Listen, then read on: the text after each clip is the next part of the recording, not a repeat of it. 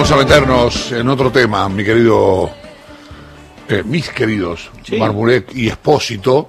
Ustedes saben que Santiago Donel, que es periodista, editor en el mundo del mundo, página 12, eh, director de medioextremo.com, hizo el libro Hermano, ¿no? Que, que fue difundido, eh, salvo por los grandes medios, fue difundido por, por mu- mucha gente, muy conocido, digamos, incluso va a generar, lo miro a Néstor para que me haga un niño, este, algún tipo de, de cuestión judicial, ¿no?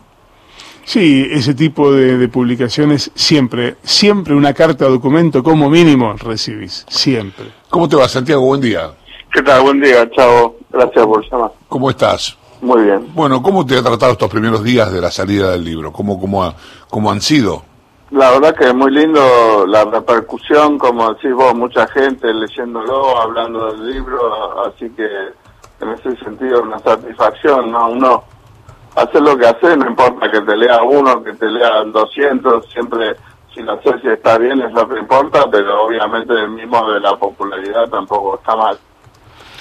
Eh, al margen de esto, eh, ¿cómo, cómo es tu relación? ¿Volviste a hablar con, con Mariano Macri en, en, estos, en estos días después de la salida del libro? ¿Tuviste oportunidad? Mira, prefiero no hablar mucho de ese tema justamente, pero pero ya que me lo preguntás directamente, estoy dejando pasar un tiempo él también. A ver, me refiero a esto. Che, Sí. qué, bueno, qué bueno que estuvo el libro o qué cagada que nos mandamos.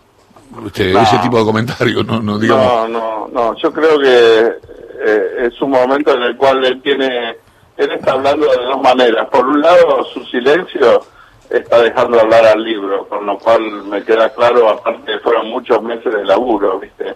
Claro. Y lo otro es que él está acompañando el libro con acciones judiciales contra los presuntos testaferros de Mauricio Macri, que serían su hermano Gianfranco y sus tres hijos, los tres hijos de Mauricio. Claro, eh, porque, Mayores. sí, porque hubo, viste, un intento de, a ver, esto es lo que yo percibí, ¿no? Justo cuando el libro estaba saliendo hubo como un intento de salirse de la cuestión, ¿no? De, Claro. de, de, de- de- de alejarse del libro, ¿no? Pero bueno, ya estaba hecho, estaba dicho. Sí, sí, sí, no, no, me parece que, no sé si ahí hubo un momento de vacilación en un, en un momento muy, muy difícil, o si también hubo algo de, de estrategia judicial, porque la verdad es que se vinieron muchas presiones encima, y después de ese momento que vos señalás, Mariano estuvo de vuelta en casa revisando el libro, este, proponiendo cosas para agregar, cosas para sacar, así que yo me lo tomo como eso, como decimos, una, una foto entre una película muy larga y muy fuerte, donde se contaron cosas muy, muy fuertes y, era un poco de esperarse, ¿no? Em, Santiago, buen día, soy Néstor Espósito. ¿Qué tal? Buen día, Néstor. Em, la sensación que tuviste cuando hablabas con, eh, con el hermano de Macri era de alguien despechado, de alguien que quería hacer justicia o de que alguien que negociaba mejores condiciones en una sucesión que le resultaba hostil por una interna familiar. No, primero la sucesión me parece que dentro de los negocios de los Macri es un tema menor, o sea, hay mucho más dinero en juego en un montón de otros negociados que aparecen en el libro y, y que te vas a enterar ahí que el tema no, no pasa precisamente por la... Después tampoco por la sucesión, digo, tampoco me parece que, y, también creo que queda claro en el libro, que el tema del, de la guita es lo que más este, mu- mueve a Mariano. Me parece que tampoco coincido mucho con la palabra despecho, porque también me parece que es no conocerlo o no haberlo tratado. Yo creo que está, yo, yo la palabra que elijo, la que a mí me parece, ¿viste? y todo esto es subjetivo, es dolor. Me parece que, que él está muy dolorido con, con un montón de cosas, que siente por un lado que, que Mauricio Macri como que escupió en la tumba del padre muy poco después de haber muerto el padre, en una entrevista con Majul, que le pregunta, prácticamente lo trata de delincuente a su padre, y él tenía una relación muy cercana, de mucho afecto, si bien reconocía muchos defectos del padre, lo quería mucho. Me parece que un poco el libro lo, interesante es que muestra como eh, no, es blanco negro, no es todo malo, todo bueno, ¿viste? Son relaciones de hermanos, de padre, hijo y demás, ¿no? La segunda razón me parece que él escribe el libro porque piensa, sí, él también sufrió mucho con, con Mauricio Macri, que lo, abusó, que lo maltrató, que lo humilló. Y la tercera, que me parece que también es muy importante para él, es que siente que, que el, expresidente le hizo a los argentinos a nivel político y social lo mismo que le hizo a él y a su familia a nivel empresarial, eh, que es este, esta cosa de hacerse el distraído, de operar a través de presuntos testaferros o empresas pantalla o socios ocultos o intermediarios, con, eh, como diciendo yo nunca tengo nada que ver con nada y al final eh, como que terminó muy mal el país, del mismo modo que terminó muy mal su empresa y su familia. ¿Podemos aclarar eh, definitivamente qué fue lo que ocurrió con esa edición que circuló por redes sociales y que tenía 197 páginas contra las 200 y pico que tiene la, versión original? ¿Qué fue lo que ocurrió con eso? ¿Sabes que se han dicho una serie de cuestiones que la habían recortado, que era una versión editada? ¿Qué, qué fue lo que ocurrió? Mira, sé que hubo una filtración masiva de, de PDFs piratas. Más allá de eso, no sé, porque sé que se está investigando también, sé que partió de la vulneración de, una de las empresas estas que venden ebooks y, y, que se, se rastreó hasta ahí y hasta ahí te puedo decir. Eh, obviamente yo no puedo revisar uno por uno, ni soy fiscal de PDF trucho para saber cuántas páginas tienen, para saber si qué es lo que dicen, qué es lo que no es verdad o qué es lo que es verdad. Lo único que puedo saber es que es un fenómeno que fue bastante llamativo, como bien decís, y, bueno, eh, está, bien, Santiago, está claro, no puedes revisar uno por uno y eso queda claro. Pero lo que circuló, el, documento que circuló, que más o menos el mismo se mm, viralizó por redes, tenía 197 páginas. Y el, el documento original, el PDF original, tenía unas cuantas páginas más. ¿Tuviste la oportunidad, vos o la editorial, de comparar uno con otro para saber si en el que tenía 197 faltaban cosas de las que tenía eh, 200 y pico? Es lo que te estoy diciendo. Yo la verdad que no sé, vos me decís que se circuló, que se viralizó uno, yo no sé si se circula uno, diez, mil, si se viralizó, si no. Sé que mucha gente me llamó y me dijo, hay un PDF trucho dando vueltas. Eh, yo no, no, no los comparé, la verdad. Santiago, ¿cómo estás? Horacio Marmuric te saluda. ¿Qué tal? ¿Cómo estás? Bien, a ver, es un libro que toma dos dimensiones muy importantes, ¿no? Y que me imagino, te escuché decirlo, vos supiste que ahí eh, estaba ese libro cuando, cuando te contactó este, Mariano, y, y por otra parte, eh, la dimensión posterior del libro, porque es una piedra que, tira, que tirás metafóricamente para hacer una cantidad de olas muy grande, ¿no?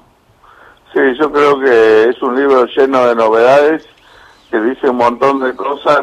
Por un lado, como explica la conducta de, Mauricio Macri como jefe de gobierno y como presidente, rastreando casi actitudes y, mecanismos psicológicos que datan de su adolescencia, su, su juventud, ¿no? Y, y cómo después se plasman en, en una cierta manera de actuar políticamente. Eh, y también me parece que es notable que aparecen a, partir del testimonio de Mariano, pude recabar causas sobre el vaciamiento de la empresa Sogma que datan del año 2013 y que pasaron completamente desapercibidas por, por los periodistas, no inclusive el periodismo crítico, por lo cual que también muestra una gran habilidad o algún tipo de influencia eh, yo diría que más allá de lo mediático, que también va a lo judicial y a lo político, que creo que es el gran temor de Mariano, ¿no? Que de algún modo él quería dejar testimonio para sus hijos y para sus nietos y entendía y era consciente que muchas de sus revelaciones podían terminar haciendo mover algunas causas pero pero le daba un poco de miedo esto, ¿no? De cuánto poder puede tener Macri eh, en la famosa mesa judicial eh, y, que esto termine no, no produciendo el, efecto que él considera que, que debería rendir cuenta a su hermano en una serie de temas que, que él señala y que aporta muchos datos que por un lado confirman algunas cosas que dice la prensa, por otro lado va mucho más allá, ¿no? Cosas realmente llamativas como, como conectar las cuentas offshore eh, que se descubrieron en los Paradise Papers con la explotación de una cuenta en negro del correo que supuestamente estaba confiscado o estatizado por, el gobierno. Ahí, eh, en ese lugar de, de, de, las revelaciones, ¿te han contactado este, alguien que quiere tomar esas revelaciones y avanzar de, desde el lado judicial? Si podés contarlo eso. Eh, bueno, me hablaron algunos diputados y he hablado con, con algunas personas de, que han hecho las denuncias eh, antes de que salga el libro para decirme, viste, casi que les consiga el libro, como que tenían un apuro tremendo y, y muchísimo interés. A partir de que salió el libro no, no he vuelto a tener esos contactos, pero estoy seguro y también me ha dicho muchísima gente que hay jueces fiscales y, legisladores que lo, están leyendo y analizando en este momento y, no, no me extrañaría que eh, sé, que se anunciaron que me citaron y que citaron a Mariano Macri en la causa Escuchas y, no me sorprendería que el libro, porque la verdad mi testimonio no, yo te voy a decir, ratifico lo que dice el libro y me amparo en el secreto periodístico, o sea, no, no hay mucho interés en lo que yo puedo hacer como periodista, pero sí me parece que el texto puede ser muy útil para muchas causas. En ese lugar, eh, a ver, para por si hay, del otro lado hay gente que no, no conoce a Santiago, más allá de tu hoy trabajo en Página 12, vos tenés una extensa trayectoria, eh, he charlado contigo de tu, de tu experiencia, me acuerdo cuando se estrenó la película Spielberg sobre el, el Washington Post y todo lo demás, el lugar donde has trabajado, donde has eh, hecho periodismo en muchas partes y con el canon y con los manuales con lo que te manejas. ¿Te, ¿Te embromó cuando empezaban a decir un periodista de Página 12 prepara un libro sobre Macri? Sí, fue una cosa muy puntual de una especie de operación donde se usaba la idea, como decís vos, de página 12 como sinónimo de choriplanero acá de la cámpora, ¿viste? O sea, por cómo lo decían, una persona que tenía mi nombre ahí en un documento, que sabía, ¿viste? Que por lo menos el apellido Donel le podía dar la curiosidad, si no me conocía, por lo menos decir, no sé, el hermano de María Donel, no sé, un tal Santiago Donel, ¿no? Como diciendo, pero el hecho de decir un, periodista de página 12 sin decir mi nombre en un contexto donde están tratando de sugerir que el libro es una operación kirchnerista me molestó desde ese lugar, ¿no? Yo soy muy orgulloso de ser el jefe de internacionales de página 12, pero del mismo modo, si, qué sé yo, hubiera escrito algo de, no sé, por decirte, de Alberto Fernández o de Cristina, que he hecho muchas veces, y hubieran dicho, eh, bueno, por un ex periodista de la Nación o por un periodista de diarios americanos que la critican porque eh, va mucho a la embajada, que sé yo, también me hubiera molestado. O sea, me parece que cuando está hecho con mala leche y que es una operación, eh, y en este caso era muy claro que era una operación de, de, del macrismo para bajar de precio al libro cuando todavía ni había salido y nadie tenía la oportunidad de leerlo, eh, y de vuelta, por ahí yo son mis cinco minutos de fama que me vienen cada cuatro o cinco años, ¿viste? No, no estoy tan acostumbrado y por ahí soy más sensible, ¿no? Ustedes, el, el chavo seguro están todos los días ahí en la vidriera y ya las balas no le entran, ¿no? No te, no te creas, ¿eh? Cada tanto pican cerca. algunas entran. Algunas, sí, hay, uno se inmuniza contra determinadas balas, pero alguna entra. ¿eh? No Cada tanto ahí dando vuelta. Santiago O'Donnell, que... Humano, ¿no? Exactamente. Que periodista. Santiago O'Donnell, que es el autor de Hermano, este, este libro que apenas salió, ya clavó... La segunda se vendió también como la primera de las ediciones, no sé si ya está, está pedida la tercera, y como decís vos, cada tanto se te sale porque con los Argent Leaks también tuviste ese, ese momento. Lo que pasa es que los Argent Leaks quedó como circunscripto a cierto lugar. Acá, eh, digamos, también podrías empezar a tirar la piola de lo, de lo que queda dando vueltas de Macri, cruzarlo con los Argent Leaks y salen cosas muy, muy fuertes, ¿no? Sí, sí, seguro. Este, Macri eh, ha sido protagonista no solo de mis Argent Leaks, pero también ha sido muy protagonista de mis Sargent Papers, que es el libro que escribí hace dos años cuando la Fundación de Periodismo Internacional de Investigación eh, y sobre todo hubo el Conadamón que me, me, dieron acceso a los Panama Papers porque no estaban que el, la opinión pública en general no estaba creyendo lo que estaba publicando Conadamón y La Nación, ¿no? Y en algunas cosas estaban siendo muy injustos con el Conadamón que hizo lo que pudo en un contexto muy difícil. Imagínate publicar este, sobre eh, offshores en un diario que de hecho fue hasta hace muy poco, la mitad era dueña de una empresa de las Islas Caimán y la otra mitad una empresa de las Islas Vírgenes Británicas, como es el diario La Nación, con lo cual hubo un montón de cosas que por ahí no, no pudieron publicar los periodistas de La Nación y eso le dio lugar al gran libro que pude hacer con Tomás Luquín, eh, otro compañero de Página 12, que la verdad que el libro fue muy fuerte también y, tenía muchas revelaciones del grupo Macri, y ni hablar del diario La Nación, ¿no? Pero pero Mauricio Macri también fue muy protagonista de ese libro. Claro, ahí, ahí, Santiago hay una cosa que me, me digo, ya una cuestión más de, lector y de, y de hombre de a pie es como la cuestión política y económica y a veces no interesa tanto como el morbo de una pelea entre hermanos, ¿no? Esto es como visceral, esto es como nos puede pasar a todos, ¿no? ¿Sentís que, que hay algo de eso? Seguro, no, este libro por eso fue, fue despertó mucho interés, yo creo que en los Macri en general hay una gran fascinación, ¿viste? yo sé que el Chavo lo sigue mucho a Mauricio por el, por el tema del fútbol, ¿no? Pero digo, son un poco, no los quiero comparar en, en estatura o prestigio, pero sí en importancia y en fascinación, digo que son los Kennedy argentinos, ¿no? la revista Noticias los viene siguiendo hace 30 años con una lupa tremenda y, y creo que toda la gente, ese público también tiene muchísimo, viste, el, libro también tiene mucho para aportar desde ese lado, ¿no? Entonces se juntan un montón de cosas, viste, yo inclusive traté de, saltar la grieta con el libro porque me parece que hay muchas cosas que gente por ahí que no piensa igual que nosotros le puede parecer muy interesante del libro, ¿no? Sí, eh, tocó temas de, del Macri presidente de Boca, ¿no?